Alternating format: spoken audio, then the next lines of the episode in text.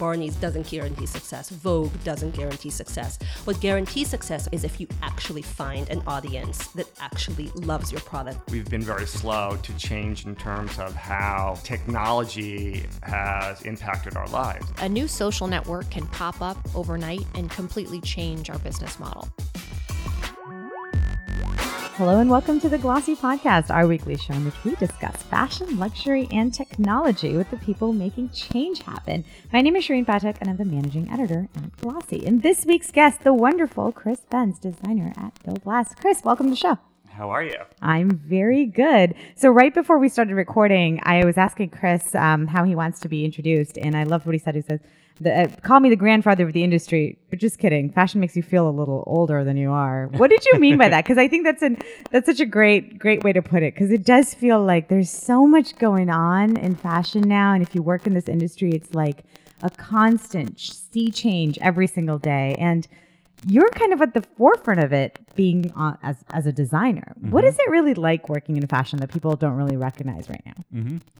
I mean, like you said, fashion does go so quickly. I mean, things that happened two calendar years ago seem, you know, to people in the industry like, you know, it might as well be a decade ago to the normal person. Uh, so. that, was, that was so January 2017. I mean, it's it's funny because it's true. It's um, um, and also I think you know I've been working in fashion since I really moved to New York when I was 17, and um, very quickly you realize that you know it moves at such a speed that you know I'm 34 now. I'll, I'll be 35 this year, but I feel like I could easily be ready to retire. You know, right? Because like, compared to other industries who maybe operate on like an annual or you know every two years is when the big changes happen. Unlike this, I mean, you're, you're you have to reinvent yourself, and not just yourself, the work you do, the brand you work for. Everything is constantly going in this reinvention. Let's let's talk about. I mean, how sort of you you moved to New York when you were seventeen. I mean, how has kind of designing changed for you um, in the last mm-hmm. um, mm-hmm. the last fifteen years?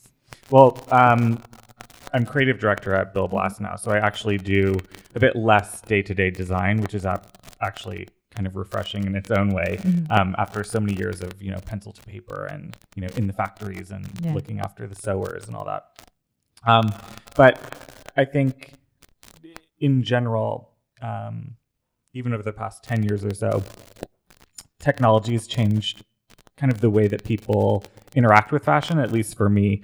Um, even when I started my um, Chris Benz collection, which was actually 10 years ago um, this year, there's not even that many pictures available because people didn't have like cell phone cameras yet, mm-hmm. which is such a strange thing to think about. Like only 10 years ago, um, there's sort of a scarcity of runway shots. Yeah. Even when I'm like, oh, I need like a throwback Thursday or something. like it, I did one for my first show not so long ago. And, um, you know, there's like five pictures on Getty Images from yeah. from the show. Like it was such that's a shallow database. It almost feels like that's why I mean nostalgia is sort of like has a very interesting place too in fashion because there is like when you look back at you know old even if it's old runway shows or old like editorials or mm-hmm. old spreads in vogue like it, it evokes this like really emotional feeling i think for people who work in the industry. And i wonder if a lot of it's just because just simple technology it's like they really feels like might be the big reason. Yeah i think so. And i think um, there were a lot less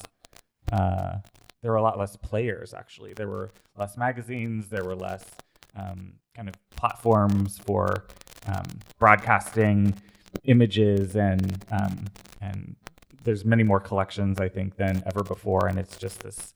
Um, you know, it takes a bit more to cut through the static, and there is a quaintness about thinking about fashion of the past and how um, you know a lot of it was you know uh, an interesting fabric that someone brought back from Europe, and the whole uh, someone's whole collection was based on a certain fabric. Like it doesn't really happen like that anymore. I think there's many more factors that go into it. Well, let's let's talk about those factors. Um, and obviously, you're a creative director now, so you're doing, you know, you're not doing the sort of day to day design. But mm-hmm. for the designers you do work with, I mean, how, um, what are some of the other things they're thinking about that design, you know, when you were designing more, you know, ten years ago, even that you were kind of like, wow, these people are suddenly thinking about so many more factors that go into just a collection, or even not even just a collection, but a piece from a collection. Like mm-hmm. suddenly everything is. I mean, there's things that always fascinate me are like phenomena like the Instagram show, where suddenly you have to think about what your show is going to look like on social media, which is Sure. requires just a different skill set. Well, I think the speed aspect is definitely part of it. I think, um, for example, when I was working at Marc Jacobs, uh, and the way that I learned to schedule myself in fashion was really on this two seasons a year, three seasons at most a year calendar. And it was like, you know, this kind of meditation on one collection and uh, had a very distinct beginning and end, and then you moved on to the next collection. The way that we work now is really much more fluid, and I think it changes uh, kind of the creative calendar for designers. Is you know stores have open to buy all throughout the year, so if you're just constantly creating interesting products, whether they have uh, kind of communication with one another or not. If it's a great product and it's interesting, oftentimes you could get it into a store at any time of the year versus just this kind of strict market calendar. What about inside your brain? Because then there was this concept of like a creative rebirth after you finished a collection. I mean, Mhm. you know, people used to go and then kind of take that time, then almost come back and and you saw huge changes sometimes in designers and their work between collections because it was like this was a new person and this is always something to be remarked upon and commented on. Sure. Um, from like inside your brain, suddenly you're thinking very differently. Yeah, I think, like I said, the speed is much different, or the schedule is much different than it was before. Uh, I always felt like, oh, Fashion Week's over. Like, let me take a week off. But I think more than ever, that just doesn't exist. There's, uh, um, I booked a trip to Japan just for vacation. Um, last I think summer and I was going to go in October and I've already moved it from October to April and then I just changed it from April to September. So it's just like, you know, there's never a good time to take off, but um, I think the good thing is and the positive I travel around the world so often and I can really work from anywhere from my phone for the most part. There's very little that I can't do for my job off of my phone. So um, you know, it's it's almost um, you know, there's drawbacks, but there's also great benefits to I think how technology and and kind of a shift in the calendar has um, has changed the industry for sure. How much is burnout something that you even think about? I mean, I don't, but Because it, it feels like it's become like the I'm not working. So yeah, it does feel like it's like the word of du jour in a way, Yeah. um, at least in certain corners of the industry that a lot of people are talking about. Uh, you know, these very creative people. What Mm. are, are they at risk of burnout? Um, especially, you know, uh, I think that it's turned into one way to sort of think about the changes in the fashion calendar. That actually, what is a human impact of it? Mm-hmm. Um, there's obviously a huge supply chain and logistical impact, but um, so you don't worry about burnout. It's not just just not who you are as a person. I mean, I always think people are up in arms about something, and it just depends what month and what It used to you know, be, you know, the blogger that showed up at the runway show. right? Let's You're get all like not, mad you're not that. invited. I don't have the right seat. Like, oh, like you know, sympathy for design. It's there's always like something, and Mm-hmm. um, it's kind of that flavor of the month aspect is very specific to fashion. It's like I'm sure there's doctors that are overworked that burn out, and you know, people that work in the movies and are sure. farmers. Like, you know, there's everyone has that all of those same constructs. So. Um, you know, for me, it's like mm, I don't know. Then maybe you need like an extra hour of sleep and like drink more water. Maybe it's as simple as that. That's true. Um, I remember. I remember a headline. I think this was last October that said, "Like, is this the man that's going to reinvent American fashion? Uh-huh. Uh, are you the man that's going to reinvent American fashion?" I mean, I love fashion. It's the it's the industry that I've always, um, as a child, uh, wanted to work in, and I really didn't have any other um, backup plan. It's just what I love, and I've never, um, kind of on the flip side of the coin, taken it as seriously. I think as like some people that are like obsessed with it and like just devour everything fashion. Like I've always seen it as really um, a career and and a lo- and a long term career. So. Um, you know, for me, uh, it's sort of, you know, the slow burn. But I think um, over time, for example, that story ran in New York Magazine, and um, our plan for the long term with Bill Blass was to really not adhere to the fashion calendar. Um, we were not doing fashion shows. We were going direct to consumer. There were all of these things that we were doing where even two years ago it seemed so progressive. I mean, that was revolutionary. Like, Sure. you- and even it was something is, and I, I always say this. People who've listened to this podcast and heard me say this a thousand times. It was like, wait, what? You're gonna you're gonna show winter stuff in the winter? Right. I- and for people outside of fashion, I mean, if I talk to some of my friends or even other people that work, you know, at our parent company, Digiday, be like, so Right. what? What's the big deal? Right. That well, that's what I to me. mean. Like, you know, the we had the opportunity because uh, Bill Blass had really no existing business. It was this and is a fantastic heritage brand that um, was somewhat dormant, and we spent a great deal of time really strategizing about how our launch was going to look, and and then. Um, you know, and what we were going to exercise and what triggers we were going to kind of, or what levers we were going to pull that were somewhat unorthodox uh, at that time. Now, of course, no one is, you know, doing as many fashion shows and no one's showing in New York. And now there's all this other um, uh, kind of change happening. But um, at the time, yes, I think we were really the front runners and the first person to kind of, or the first brand to really put a stake in the ground that we were like, you know what, fashion shows really are not for the consumer, and we're selling fantastic products to, you know, a hungry audience that wants uh, a great dress on a Thursday to wear to an event on Friday.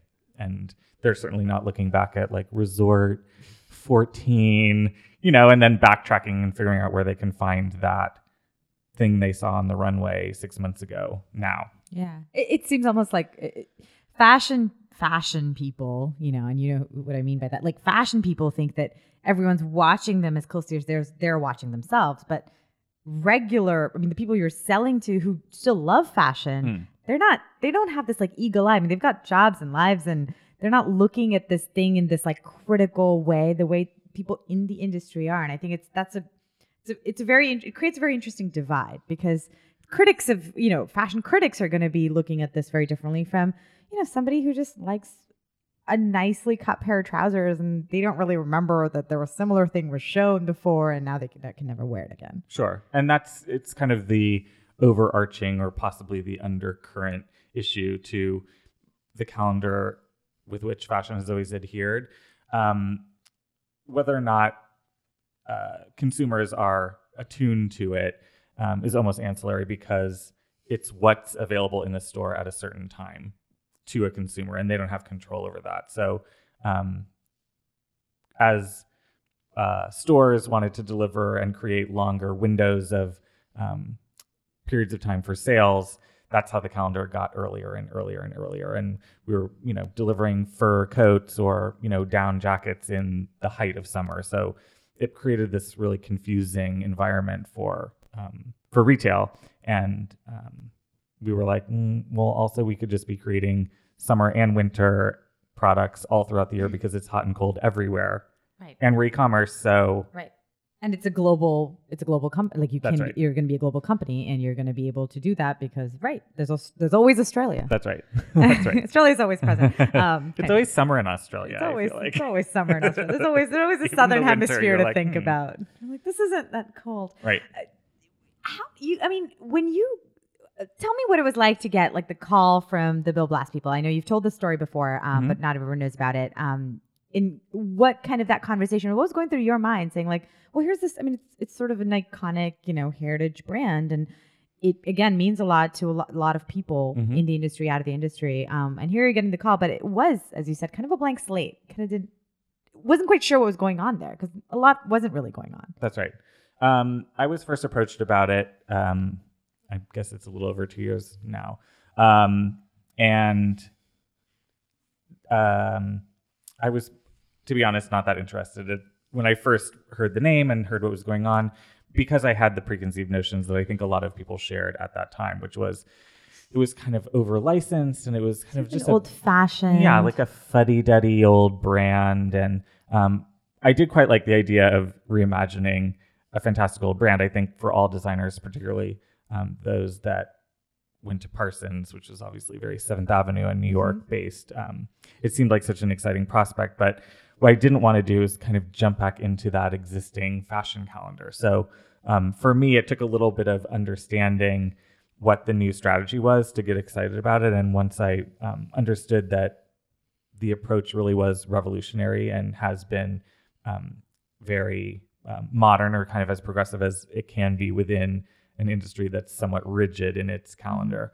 Um, that was really exciting to me, and it had a tremendous digital aspect to it, building an entire e-commerce environment from scratch. Um, and that was all fantastic. Obviously, there were no employees, so we were able to hire, you know, the best and brightest, Yeah. coolest kids. And you got a blank slate. That's right. The e-commerce part is interesting. What um what was that process like? Because I I wonder sometimes, you know, e-commerce has got so many ins and outs, and you start hearing the word like attribution and last click models, Yeah. and suddenly it's like, hang on, but I, I, I don't know anything about this. Well, And- it's like uh, people think fashion is provincial. It's like get ready to get confronted by a digital like agency, and they have Exactly. their complete own language that they invent that doesn't cross over to other ones. and it, and and it's hard and well one part is also our sister publication Digiday has basically done an amazing job of like demystifying those terms and they, have Uh-huh. a, they have a whole series called WTF and it's literally like WTF is last click attribution and turns out a lot of people in those industries even don't know about it which Sure. is probably why people read that series so much because everyone's reading it before interviews and it's like gosh, I gotta get to know this um but and then you i mean you're like okay i'm going to build a big you know e-commerce business and all that and then suddenly you sort of start hitting the like realities of it what was what was that whole I process mean, it was a like? huge learning curve, obviously, um, coming from more of a wholesale um, background um, and wholesale and ready to wear. You know, we had a uh, really diverse product Completely range, different, um, and we were going direct to consumer. So um, we found really fantastic um, partners. For example, Wondersauce is an agency that um, helped us build our um, e-commerce site, and it's fantastic. We have like proprietary navigation, and you know it's not built on Magento or whatever the Spree. I don't know. Right. Um, so it was really interesting to be able to literally build something from the ground up with people who knew what they were doing and create something with a look and feel with a back end navigation and capability that was somewhat unusual I had come to understand. um because I didn't want it to look like a grid and I you know there were all these things that I wanted and were there so- things that you were looking at that were kind of the zeitgeist at the time or just the things that other people were doing that you were like oh this is the kind of style i don't want to do this is the kind of thing that i wouldn't do because e-commerce is one of those things that a lot of people and they continue to make a lot of mistakes in because so Mhm. much of it is sort of still not really understood and Yep. especially then it was even more like that Um, well, one example of something that I thought was a somewhat simple um, request that turned into something that was like quite complex um, in terms of coding and development was that I wanted to be able to change the ground color of the site, you know, at a moment's notice versus um, have just a white background with products on a white background in a grid. which is which Which which, is- apparently started and I I don't know if this is a legend but maybe Uh-huh. you know I thought that started because of you know Polyvore Mm-hmm. like I, I thought that was why everyone started doing these white backgrounds because for Polyvore and everyone thought Polyvore would change the industry Mm-hmm. and Pinterest would too and so everyone was like oh we got to have everything in white background so then users can like do the little Oh, sure. clipping and put it on Pinterest and Pinterest is going to be the social network that changes fashion Sure. this was a while ago Well, I mean, uh, one of the issues with it was that all of our uh, product shots have to be masked out, so that it so that they're floating seamlessly. And not only do they need to be masked out, but they also have to have a transparent background so that it retains um, the shadow. Yeah. Anyway, there's all these like annoying things about it, but I can change the color of our website from my phone right now to any color that I want. that's amazing um, I'm going to make you do that just for Yeah. fun after we're done here I can rearrange all the. I'm not sure if you know how our website operates, but um, it's kind of an ongoing flow of products, um, and I can drag and resize them, kind of um, autonomously, yeah um, versus just having it feed in uh, standard size images. And whatever. What about um what about advertising? What was kind of your approach to this while you were, you know, obviously starting you know, you're like we're going to do all e-commerce and Uh-huh. we're we're going to change everything. Um what about your approach to advertising? I mean, philosophically, for myself, um, I've always really been a word of mouth guy in fashion, and um, even for example, when I worked um, tirelessly on my own brand, we never really did a lot of advertising or approached a lot of um, celebrities or offered to dress people because I really wanted the relationship to come from the other side. Like I wanted people with um, sort of like-minded aesthetics and that type of. What about um, influencers or anything like that? I mean, But that was more. It felt more organic back then, though. Like Yes, it- people would just wear clothes, and then they were actually people who ended up having. That's right. And there wasn't really social media in that way.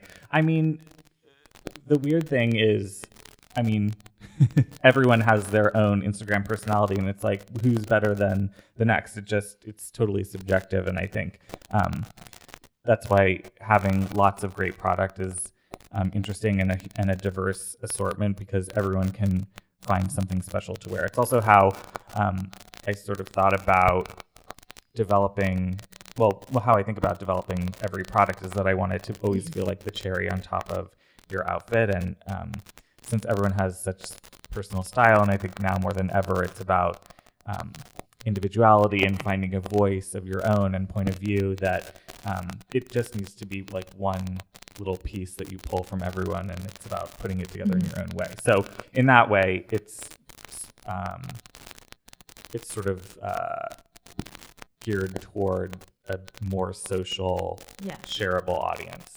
Do you think word of mouth is still enough?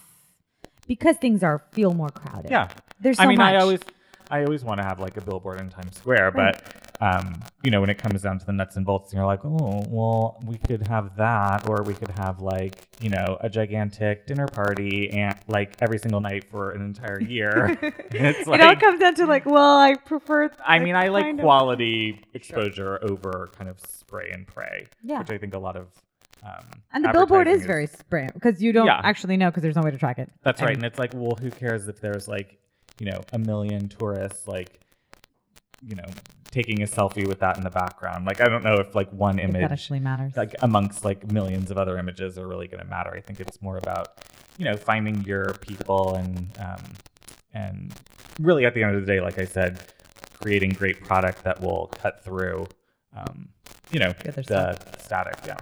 How um do you think that um, most fashion advertising is actually then about it feels like it's actually about ego. It's actually most of it because a lot of it so much of advertising, I mean, you know, everyone always says, "Oh, well, half of my spend is wasted." I don't know which half, but half of it is and there's so I mean, fashion advertising remains um women's print fashion magazines Uh-huh. remain thick and huge and they make lots of money um, even as every other kind of magazine Uh-huh. starts getting thinner and thinner and yet you know the editorials they're still going strong and there's a there's a there's almost this like block of brands that's saying that's kind of very steadfastly saying no we're not going to change that we're going to basically dress people in really beautiful clothing get a really really famous photographer um, photoshop the hell out of it and do great spreads and they are beautiful don't get me wrong and it's got an aesthetic that in fashion i think is important but you do have to wonder like when when are we going to wake up to this like the reality of new digital and say how is it working because we have all these tools now and are we Mhm. using those tools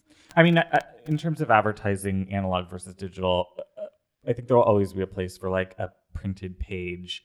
It just something feels very real about it versus banner ads and redirections like uh, a lot of the digital um, advertising I find personally to be off-putting for the product when it follows you all around the internet a million times, you know, for a week, and then you don't want to see that ever again. so you certainly don't want to buy it. Um, you know, for me, and from a kind of ivory tower designer um, point of view, certainly creating one image that is the mood and spirit of a certain time um, and reflects kind of the most pure vision of a certain season. Yes, I think that that is great. Um, but images are so um, ephemeral now, I think, with social media. For example, I saw a fantastic video um, that Gucci did for sunglasses and children's wear the other day. It was so great. Like, who cares about Instagram advertising? Like in my feed, I certainly don't. And I accidentally once clicked on a Domino's pizza ad, which I was furious about. Um, and then they're, they're going to follow you around the internet for the rest of your life Right. eat some pizza chris right. Oh, you don't have to tell me twice. Um, but uh, I thought it was so great, and you know, I'm not sure.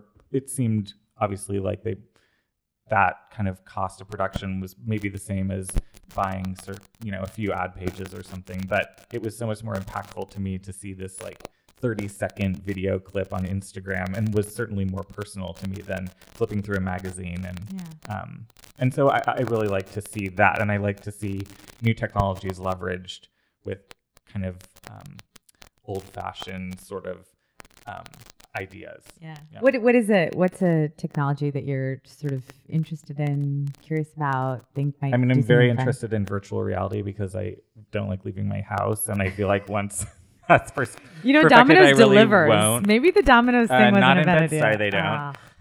Domino's, if you're I mean, listening. they do, but it takes like three hours. So trust me, I've been on the phone with customer service a million times.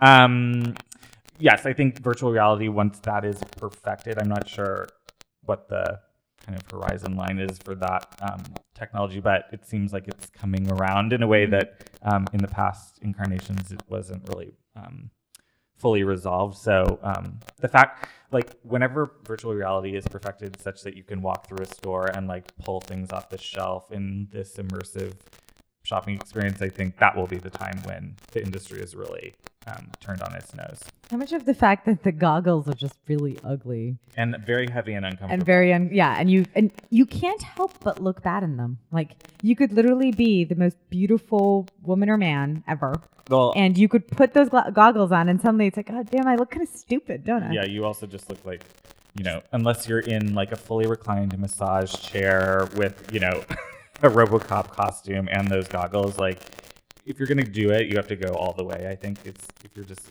in your normal street clothes The aesthetics of the goggles are- make a huge difference. Sure. What worries you? Um, I don't really get worried about that. I'm pretty placid.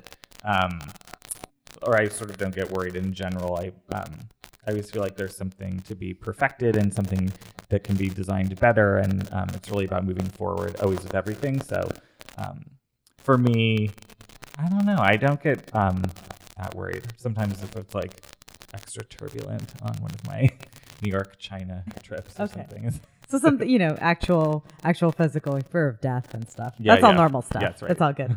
uh, do you you said this earlier? Um, do you do you miss kind of doing kind of the the, the pen to paper designing more? Because being a creative director again, you're learning all these other things and you're having to do all these other things, and it's like the difference between you know uh, a manager and a worker, and sometimes you sort of want to work a little. Uh huh. Well, it's interesting. I've been doing a bit more of it um, in the last couple months. We've um, this was always the strategy, but um, to really respond to what the market was interested in with Bill Blass and shoes has always been our number one category. So we've been doing lots and lots and lots of shoes, um, and thereby I've been kind of picking up the well, you know, we have to create so many styles. So it's like I have to create the overarching vision of the whole shoe collection and all the details and everything. So I've been doing lots and lots of sketching, which is great. And um, and it's really what I love to do the most. Great. Well, Chris, Benz, thank you so much for coming so onto the. Glossy podcast. It was awesome to have you. I hope you get your pizza sometime soon. And thanks to you for listening. We're on iTunes. We'll also we're also on Stitcher. So leave us a review if you like what you heard, and we'll see you next week for another episode.